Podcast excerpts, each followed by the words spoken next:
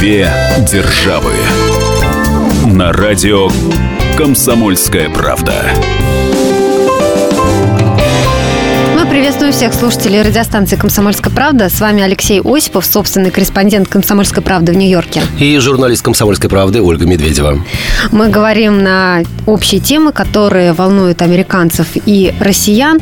И знаешь, Леш, э, одна из э, тем, которые сейчас у всех на слуху в России, это грипп, ты не поверишь, потому что сейчас вот тут тот период, тот самый пик, эпидемия. Как твое здоровье, Оля?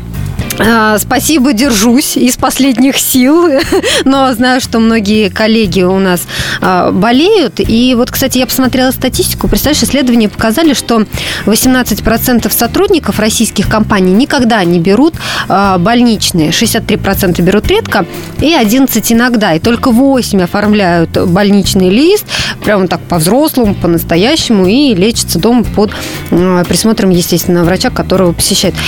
37% опрошенных не выходят на больничный, чтобы не потерять э, в зарплате. И вообще 5% боятся, что если они уйдут на больничный, то их совсем уволят потом. Да, но насколько мне известно, в России, особенно в госучреждениях, существует прямая зависимость от э, количества больничных дней, которые взял человек, э, и по отношению к квартальной или там или иной премии. Если человек болел, то ему премию или не платят, или не доплачивают. На мой взгляд, это совершенно ненормально, потому что здоровье нации, здоровье конкретного человека, который тем более болеет еще и находясь в коллективе, э, в общем, не стоит тех сэкономленных сэкономленных денег, и, на мой взгляд, такую практику нужно В общем, болеть у нас дорого. Скажи, а вот американцы, они официально оформляют больничный? Как это выстроено там? Э, больничный, да, безусловно, оформляют. Все это зависит от трудового договора или коллективного, если есть профсоюза, э, профсоюза договора с э, конкретным работодателем. Больничные дни человеку положены, но это не федеральная практика, а все в очередной раз мы вот вспоминаем государственное устройство Америки. Там подобное подобного рода социальные вопросы отданы на откуп правительств конкретных штатов.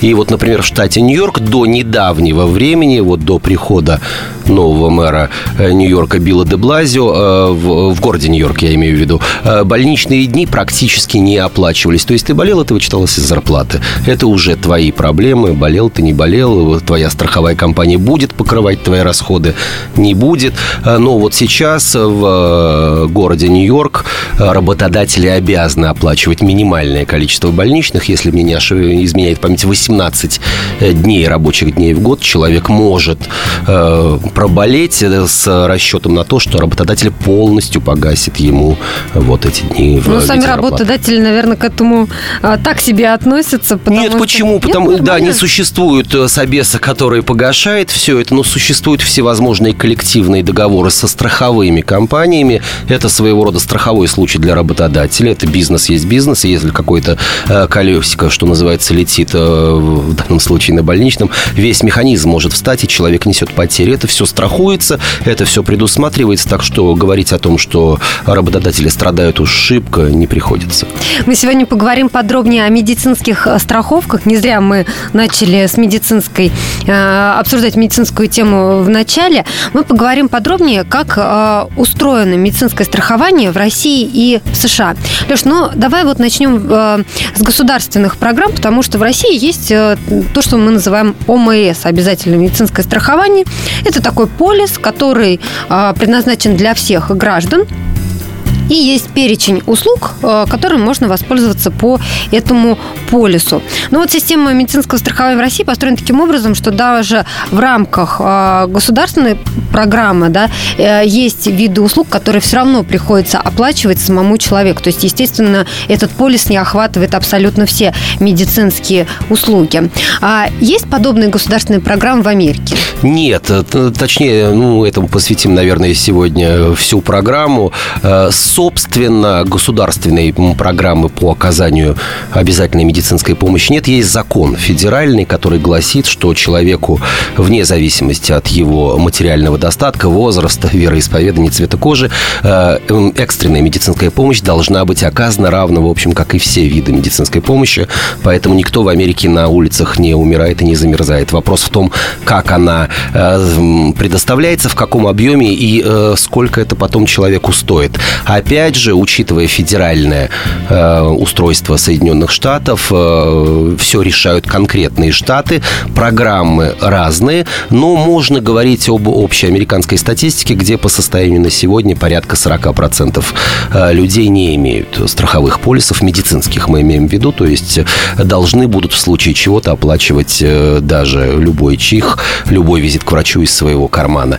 И э, ситуация такова, что, э, опять же, в общеамериканском срезе можно уверенно говорить, что инвалиды, э, люди, у которых есть инвалидность, люди э, старше э, 65 лет, у которых нет дохода и нет сбережений, а также дети до 12 лет, они так или иначе э, в Америке имеют в разных штатах разные программы, автоматические э, или не автоматические, но им медицинская помощь оказывается и в полном объеме. Если вот побывать на знаменитом э, Брайтон-Бич, где многие иммигранты из республик бывшего Советского Союза, огромное количество клиник, огромное количество мошенничеств с медицинскими страховками, как раз именно бесплатными, но они есть, эффективно работают и обходятся казне а в огромные торгуют, деньги. торгуют э, полисами? Нет, торгуют что, не мошенни- столько под по- мошенничеством ты Нет, понимаешь? полисами э, торговать достаточно сложно, а торгуют э, услугами. Дело в том, что подобного рода госстраховки, будем их называть государственными, потому что они целиком оплачиваются из казны,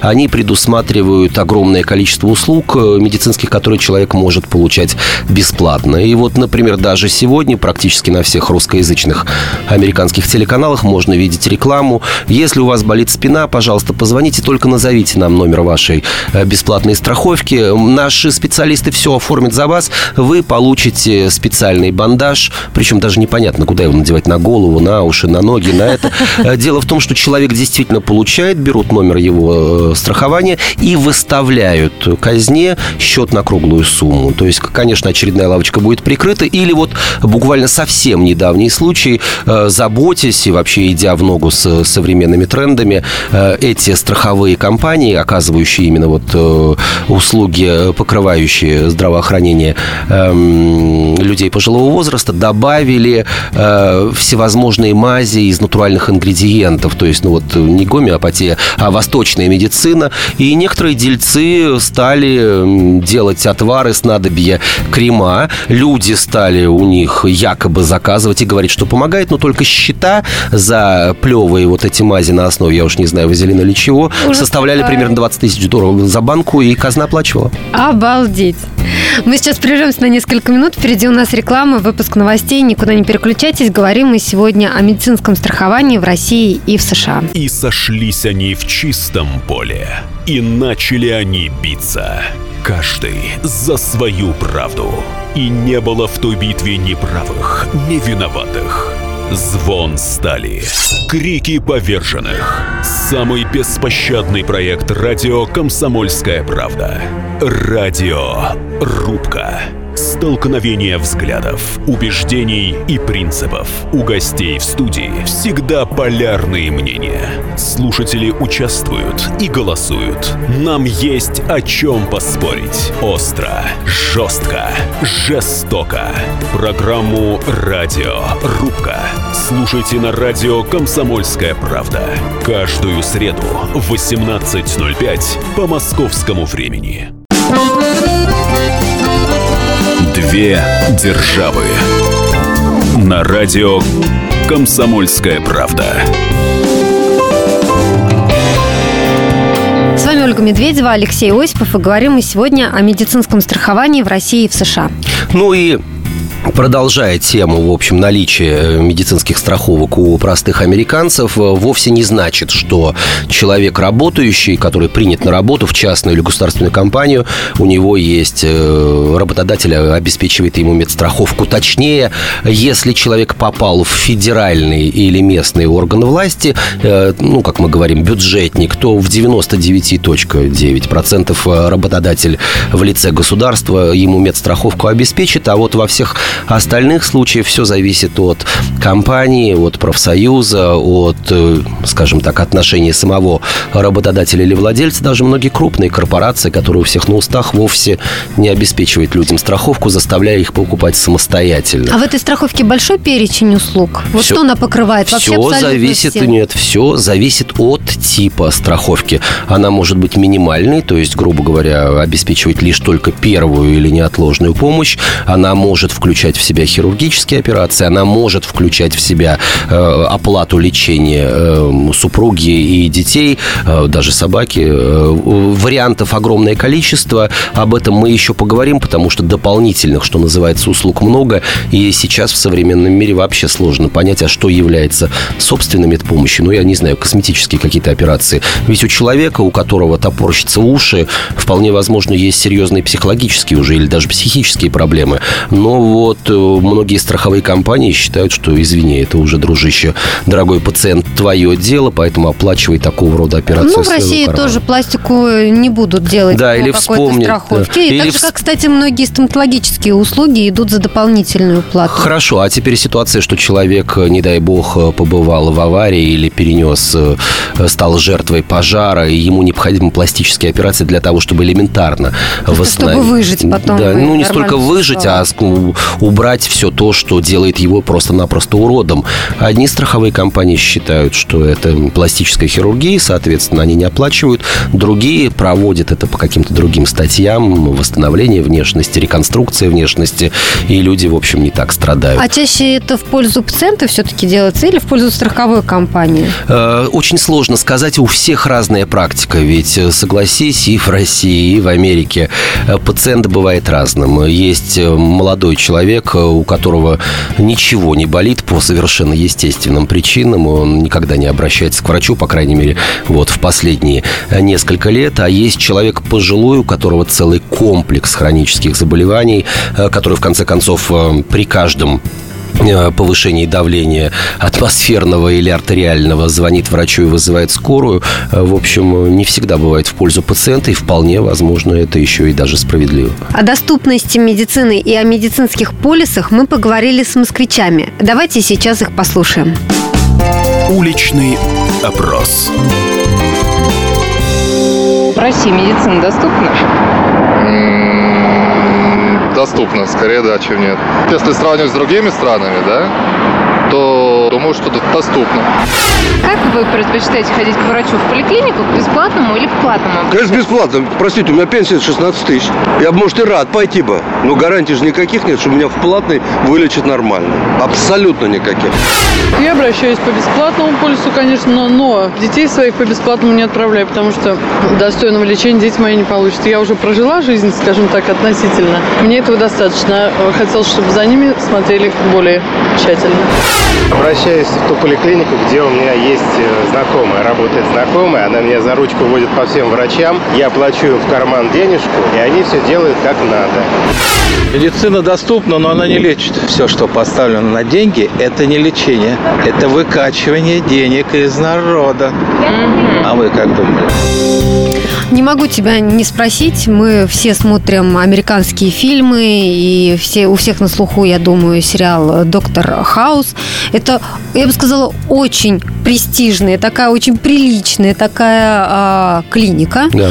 А, и если верить фильму, то может практически любой туда попасть. И некий доктор Хаус, э, врач высшей категории, большой специалист в своем деле, все сделает как надо. И в красивых условиях еще. Естественно, чистая палата, добрые медсестры приходят вовремя, а, за тобой следят и тебя непременно вылечат. Как в реальности это обстоит? Ну, если говорить о больницах, то больницы в Америке действительно, ну, если не шикарные, то, по крайней мере, на уровне. Э, И врач, и медсестра – это очень престижные профессии. Э, Порой медсестры получают даже больше, чем начинающие врачи. О, да ты Э, что? Ну, вот такое и уважение к, к про- к профессии, и, в общем, ну, скажем так, самоокупаемость определенная, что ли, э, в определенной степени самой отрасли существует. Э, что же касается, э, попадет ли любой человек вот в такую больницу или нет, тут вопрос нужно разделить на две части. Если необходима экстренная помощь, и в данной больнице есть эм, отделение экстренной помощи, то человеку по закону просто не могут отказать, вне зависимости от того, есть у него страховка или нет.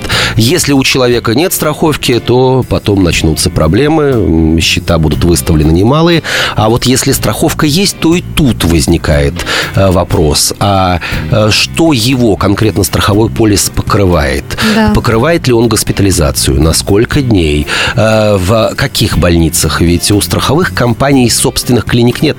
Они в большинстве своем либо государственные, ну, будем упрощая, на, ими владеют штаты или города, муниципалитеты или правительство штатов, либо они университетские, то есть университеты, там, где есть медицинские и иные факультеты, имеют собственные клиники, которые тоже принимают людей, либо это полностью частная клиника. И вот если страховой полис говорит, что, извините, вы можете лечиться э, только в э, больницах А, Б, В и Г, только в таких-то округах, то это одна ситуация. А если больница доктора Хауса не э, включена в систему страхования вашего полиса, если заболевание, с которым вы обратились, или страховой случай, вы подвернули ногу, не является экстренным, то вам, скорее всего, придется платить и очень немалые деньги. Ну вот история с Жанной Фриски, э, в общем, там, конечно же, была все-таки серьезная онкология, но она складывалась в том числе из количества человека дней, проведенных в конкретной клинике, показывает э, примерную стоимость вот таких вот, пусть и серьезных, но все-таки медицинских услуг для конкретного пациента. В Америке лечиться очень дорого. Но в России не могу сказать, что дешево. Есть, конечно, государственные поликлиники, там, где можно воспользоваться полисом а, и действительно получить э, ряд услуг по этому полису. А, надо ли говорить о качестве здесь? Тоже а, а что такое ряд услуг? Вот в чем э, главная, наверное, проблема среднестатистического американца. Ведь здоровье, оно не складывается из того, чтобы весь мир уже давно, цивилизованный, по крайней мере, э, перешел на формулу, что... Комплексного лечения, Нет, да? профилактики и предотвращения, что быть здоровым – это модно, больным быть не модно. Поэтому заболевания не столько лечат, э, сколько их предотвращают. И, а что такое предотвращение? Это ежегодные проверки, ну, я не знаю, хотя бы базовые. Э, это для женщин маммография в определенном возрасте. У людей, которые подвержены э, некоторому рода там, генетическим заболеваниям, еще более глубокие проверки, которые позволяют, не дай бог, на ранней стадии определить вот то или иное заболевание, лечение которого либо вообще не принесет плоды в дальнейшем, либо будет стоить казне или мед... системе медстрахования больших денег. Ну, ты знаешь, мы русские, пока где-то не кольнет, мы в больницу не побежим. А в Америке примерно та же ситуация, только по одной простой причине, что вот эти проверки, они не включены в базовые полисы. Давай мы сейчас просто упростим ситуацию. Если у меня нет медицинского полиса, я одиночка, э, у меня я не бедный, то есть мне не положено никакие скидки и субсидии от государства, то самый-самый дешевый медицинский полис на одного человека в штате Нью-Йорк обойдется мне долларов в 280-300. Mm-hmm. Это, по сути дела, не включает ничего, только возможность, вот, э, если, не дай бог, меня там собьет машина или произойдет... Ну, или какая-то экстренная, наверное, Экстренная помощь, помощь mm-hmm. да. А если говорить, что хотя бы там одна-две проверки в год, э, чтобы были регулярные анализы, визиты к врачу, лекарства бесплатные или с существенной скидкой, это долларов 700-800. Ну, в месяц. Себе. В месяц? В месяц. Обалдеть. Ну, это действительно очень дорого. Ничего не поделаешь. Вот именно поэтому Барак Обама, который уже завершает свою каденцию, одним из главных э, рефренов или целей своего пребывания э, в Белом доме назвал реформу здравоохранения. Вот э, удалась она ему или не удалась, поговорим чуть позже. Мы сейчас прервемся на несколько минут. Никуда не переключайтесь. Впереди все самое интересное. Две державы. Каждую субботу с 16 до 17 часов на радиостанции «Комсомольская правда» я, Леонид Альшанский, почетный адвокат России, веду передачу «Народный адвокат» и отвечаю на ваши вопросы по проблемам административного права, ГАИ, таможенник, пограничник, гражданского права, дачной амнистии, земельных отношений, обманы страховых компаний. Обо всем этом вы услышите в наших передачах каждую субботу с 16 до 17 часов. Две державы. На радио «Комсомольская правда».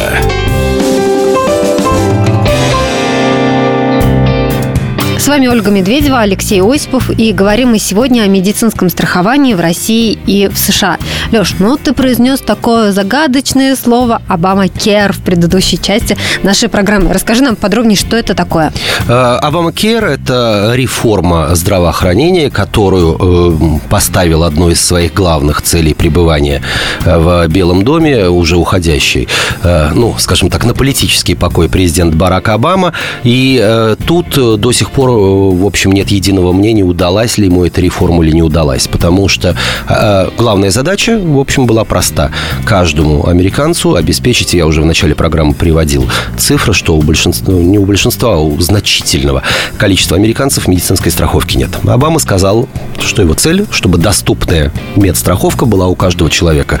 Мы, я тебе называл цифры, э, которые должен платить человек из своего кармана, если его работодатель не обеспечивает его медстраховкой. Э, получается солидная сумма у людей, а уж если говорить о семьях, вообще таких денег нет. Ну, представь себе, 1600, 4000, 5000, даже такие медстраховки на семью, где есть двое детей и двое взрослых, есть. Они, конечно, солидные, кое-кто их может позволить. Но э, Обама сказал, нет, теперь каждый должен э, иметь медстраховку. Те, кто не имеет возможности, государство ему поможет.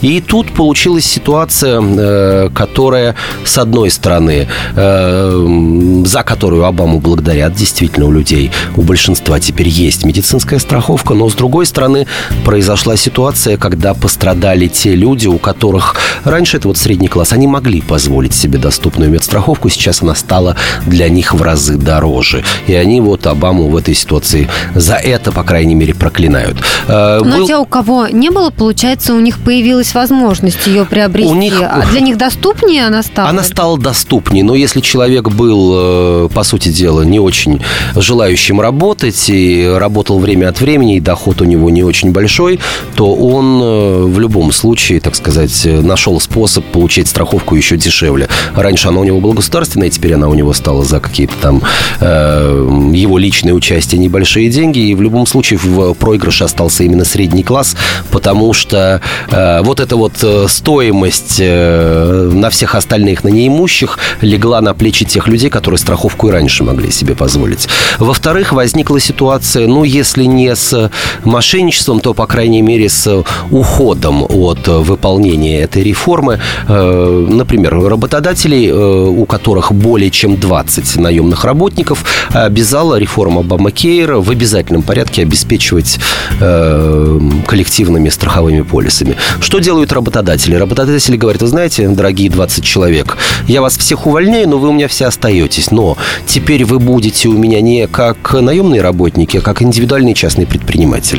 То есть бизнес... Форма собственности перестраивается? Да, и, нет, бизнес остается сам по себе, перестраивается в форму взаимоотношений между работником и работодателем. Так. То есть это было юридическое лицо-физическое лицо, а теперь это юридическое лицо и юридическое лицо. Э, допустим, у меня ранее работала журналист Ольга Медведева, а теперь работает... Э, я имею дело с индивидуальной предпринимательницей Ольгой Медведевой, и я уже выписываю ей не зарплату, а выписываю ей чек или перевод на банковский счет, и все, и вот таким образом уходит. И люди вынуждены... И страховку ты мне не даешь. И страховку я уже не обязан давать, потому что у меня теперь нет 20 Оли Медведевой, у меня есть 20 индивидуальных предпринимателей, работающих на меня. А Оля Медведева теперь должна сама покупать полис, у нее новые расходы. И возникает еще другая ситуация, ведь э, на федеральном уровне было принято решение, что если человек отказался от приобретения медицинской страховки не имеет права на э, субсидированную, на государственную, ему вкатывают солидный штраф. Ну, в Америке по несколько иная система уплаты налогов. Вот этот факт учитывается при заполнении налоговой декларации. Человек платит солидный, человек или семья платит Если у них солидный нет страховки. Если, если они не позаботились о страховке. Ну, потому что, например, вот у меня нет страховки. Что я делаю? Я иду к частному врачу. Мгм. Но это правда, потому что вот эти вот очереди в поликлиниках, они мне ни к чему. Решили воспитать времени. новое поколение американцев. И... А очереди в американских поликлиниках, ну, нет, что ли? Все зависит от того, что это за поликлиника. Ну, э, если это поликлиника для малоимущих, я вот бывал в такой в Гарлеме, но для того, чтобы сделать репортаж, там очереди есть. А если речь идет о И вот частном они враче- сидят с этими медицинскими страховками. или несколько часов в очереди. Несколько часов в очереди, да, для того, чтобы врач их принял, потому что... То есть вы слышали, слышали, в Америке тоже есть эта проблема очередей. Есть, но э, еще бы я хотел заметить, что, наверное, как и в России, я, в общем, по своим друзьям и родственникам, живущим не только в Москве, знаю это, что э, от региона к региону ситуация разная. То есть э, есть и там э, регионы, где в поликлинике и в больнице вкладываются больше денег, чем в других местах. Вполне возможно, что просто регионы богаче. Та же ситуация и в Америке. Есть признанно, э, признанные во всем мире медицинские центры, которые расположены вовсе не в Нью-Йорке, вовсе не в Вашингтоне, вовсе не в Майами, а в американской глубинке, например, в штатах Аризона и в штате Айова. И люди со всего мира туда едут, едут лечиться. Но в основном это университетские клиники, потому что инновации в первую очередь они осваиваются ими, именно врачами, которые занимаются еще и научными разработками. Ну, справедливости ради надо, надо заметить, и ты наверняка об этом знаешь, что а, в России тоже есть крупные, в частности, а, центры кардиологии, которые открыты именно в регионах, и даже, я бы сказала, не в очень крупных городах. И, тем не менее, они ценятся по всей стране, и действительно там запись выстраивается на месяцы вперед. Все расписано задолго. Та же самая ситуация, но вот опять э, есть, э, возвращаемся к системе медицинского страхования. Э, В Америке дело в том, что все зависит от уровня полиса. И вполне возможно, что полис не будет покрывать тебе лечение в соседнем штате. И только в в экстренных случаях, если Ну, Кстати, произойдет. про штаты я хотела уточнить. То есть, получается, есть полис, который действует только на Только. территории одного штата. И- Большинство А, э, большинство полисов. тогда? Чем, Оль, давай упростим ситуацию. Чем дороже полис, тем больше свобод он тебе дает. То есть, э, если у тебя полис, допустим, на семью из четырех человек, который стоит 5-6 тысяч долларов, это частная страховая компания, будь уверена, что тебе и вертолет предоставит в случае э, необходимости госпитализировать тебя туда или сюда. Леш, в России, ты знаешь, есть еще такая схема, как ДМС. Мы говорили про ОМС, а есть ДМС, да, дополнительная медицинская э, страховка, которая покрывает гораздо больший спектр услуг, но за нее приходится доплачивать. То есть, ну, условно говоря, работодатель дает тебе страховку, часть ее оплачивает, и часть доплачиваешь ты. И тогда уже туда входят и стоматологические услуги, и ряд других услуг. А, Может быть, э, более широкий спектр вот са- самих больниц, э, возможность в разные больницы прийти с этим Все то же самое и в То самое, Америке, да? все то же самое, только единственное, что, конечно же, с развитием, ну, я не знаю, опять же, трендов или моды или еще чего-то, э, разные страховые компании, э, дабы привлечь клиентов, добавляют и такие, ну, в определенной степени экзотические, как восточная медицина, шиацу. Э, Ты можешь обратиться уже не к врачу конвенциональному ортопеду, а к мануальному терапевту. Есть те, которые говорят, что да, зуб заболел, мы тебе его вырвем, а есть те, говорят, что мы тебе этот зуб еще и косметически восстановим, если это необходимо. Чем больше, тем лучше, я имею в виду, чем дороже, тем лучше. Но, в принципе, существует 2-3 дополнительных страховых плана. Это стоматология, о чем мы уже говорили, и это офтальмология, потому что у большинства людей с возрастом э, портится или меняется зрение. Очки в Америке, особенно если речь идет о сложных. Вот у меня сложные очки, э, я имею в виду, что глаза видят по-разному, уже необходимы цилиндры, и безо всякой страховки вот линзы к моим очкам с очень дешевой оправой это 2-3 тысячи долларов. Мы сейчас прервемся на несколько минут. Впереди у нас реклама, выпуск новостей. Напомню, что говорим мы сегодня про медицинское страхование в России и в США. Никуда не переключайтесь. Две державы. Полная картина происходящего у вас в кармане. Установите на свой смартфон приложение «Радио Комсомольская правда». Слушайте в любой точке мира. Актуальные новости, эксклюзивные интервью, профессиональные комментарии. Удобное приложение для важной информации. Доступны версии для iOS и Android. Радио «Комсомольская правда». В вашем мобильном.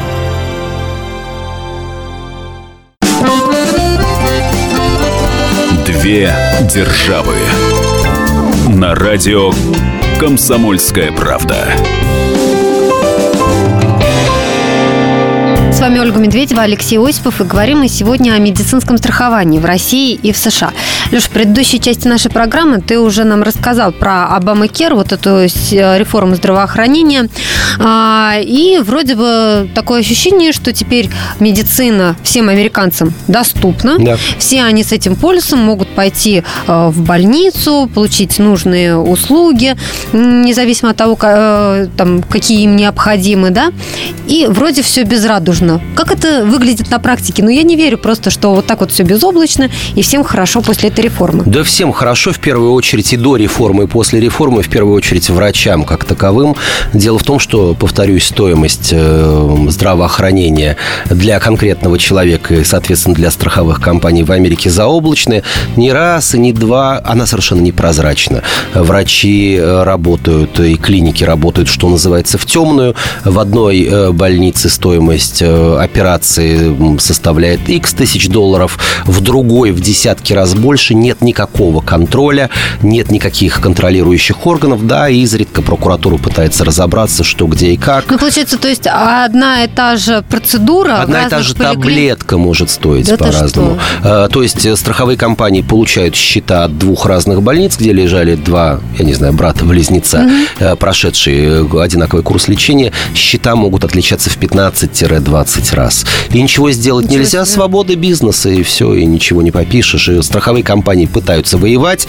И вот первый звонок э, э, как раз не совсем э, великих удач Обама Кер в штате Невада была создана кооперативная страховая компания, которая как раз должна была получать, и она получала из бюджета деньги для того, чтобы обеспечивать, страховать всех тех неимущих, живущих в Лас-Вегасе и в штате Невада. Не просуществовав и года, эта компания обанкротилась, потому что страховые компании, клиники, вернее, присылали ей такие счета за банальное лечение. Ничего с этим поделать было нельзя, свободы бизнеса, контроля нет никакого за, там, условно говоря, аспирин или нитроглицерин брали по 20 долларов, когда в соседней аптеке его можно купить, э, я не знаю, ведро за ту же цену и еще до ведро в придачу.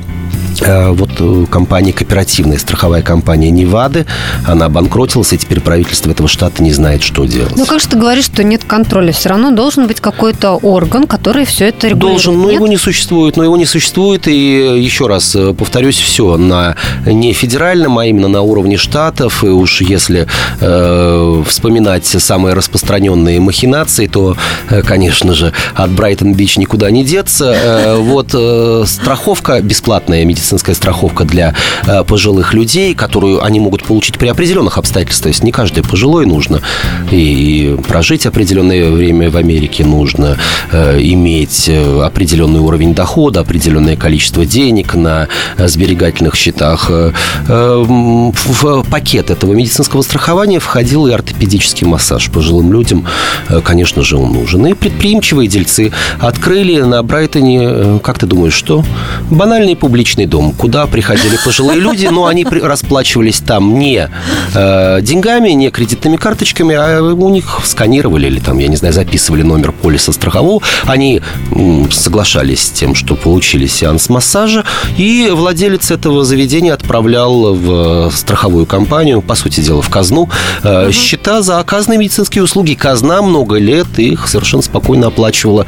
И вот э, хочется лишь надеяться, что вот это помогло э, старичкам протянуть еще больше, еще Ну, вот такое. Ну, то есть, все-таки вот эти махинации, они есть? Они есть, они приносят многомиллионные барыши. Опять же, из последних э, новостей, буквально несколько недель назад э, был осужден выходец из бывшего Советского Союза за многомиллионные счета, которые он выставлял, э, договорившись с целым рядом врачей-ортопедов. Что происходило? По сути дела, на улице искали людей, спрашивали их, у вас есть вот, медицинская страховка? Они говорили, есть.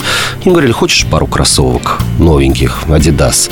Ты должен только прийти, подписать, вот поставить подпись здесь и здесь и учти, что если тебя когда-нибудь пригласят э, там на допрос, ты скажешь, что подвернул ногу и получил от этого врача, вот был у него шесть раз, получил определенного рода процедуру, и люди, ну что, им это ничего не стоило, они не платили своих денег. А опять же, казна оплачивала просто многомиллионные счета, и люди балдели, получали удовольствие, но теперь, правда, уже в местах Наши нигде не пропадут. То есть Наши они там не- такой бизнес развернули. Ну, это не только касается выходцев э, из бывшего Советского Союза. И сами американцы, врачи не раз и не два попадались и, уверен, будут попадаться на том, что э, либо будут давать... Опять хорошо, вот последний пример. Э, метрополитен, э, нью-йоркский метрополитен, вообще, конечно, контора одна из самых э, загадочных и одна из самых деньгопоглощающих э, в плане бюджет, бюджетного финансирования э, городом и штатом Нью-Йорк. Э, За год до ухода на пенсию ряду людей, ну, это в основном знакомых или там лидерам профсоюза, э, врачи за, разумеется, откаты э, ставили диагноз, что у них была травма на рабочем месте, и э, им стали платить, во-первых, им выплатили крупные страховые суммы, потому что э, сотрудники метрополитена застрахованы, они стали получать громадные пенсии, но кое-кому не понравилось, ну, скорее всего, настучали и наняли частных детективов. И выяснилось, что люди, которые по диагнозам э, подложным должны вообще быть прикованными к кровати, спокойно играют в гольф, э, скачут на лошадях, ведут активный образ жизни. Ну, уже кое-кого заключили под стражу, но денег-то уже не вернешь. И самое главное, наверняка это не первый десяток людей, которые таким образом, благодаря врачам-аферистам, э, выкачали из по сути дела, кармана налог- налогоплательщиков солидные суммы. А ты вот говорил про то, что а, врачи высоко оплачиваем достаточно в Америке и ну, такая уважаемая профессия. В России мы знаем, что принято благодарить врачей. А, И часть благодарности сейчас уже воспринимается как взятка. А вообще вот в Америке принято что-то приносить врачам, платить им? а, Платить принято? Нет, платить, сверх- не, не, сверх платить нет, сверх, сверх я нет. имею в виду. То есть Сверх нет по одной простой причине, что все прекрасно знают, что если речь идет о страховке, то врач получит не 2 и не 3 копейки, не 2 и не 3 десятка долларов, он выставит приличный счет. А если речь идет о приеме частном, то выписав чек или э, прогладив кредитную карточку, э, посмотрев на те суммы, которые тебе выписал, конечно, не врач. не захочется конфеты нести Нет, потом уже этому ничего врачу. не захочется, уже ничего не... Не забывайте ведь еще об одном, друзья, что э, лечение это приемом врача, как правило, не заканчивается. Нужно пойти в аптеку, приобрести кое-какие препараты, а людям пожилым эти препараты нужны ежедневно. И вот тут-то начинаются еще дополнительные, совсем немалые расходы. Но о лекарствах в Америке, Оль, давай поговорим в, э, в следующий раз. Я имею в виду в одну из ближайших программ, потому что это очень интересная тема, и что пьют и едят, и чем натираются американцы для того, чтобы э, выздороветь, стать еще красивее, еще, еще краше. Мы поговорим отдельно. Обязательно об этом поговорим, ну а всем нашим слушателям мы желаем, конечно же, здоровья, не болейте, особенно этой э, зимой. С вами были Алексей Осипов, Ольга Медведева. Услышимся через неделю. Пока-пока. Две державы. Специальный проект «Радио Комсомольская правда». Что будет? Сегодня мы говорим о том, что будет завтра. Ведущие эксперты и политики делают свои прогнозы. В эфире Владимир Сунгоркин и Александр Яковлев. Программу «Что будет?» слушайте каждую среду в 19.05 по московскому времени.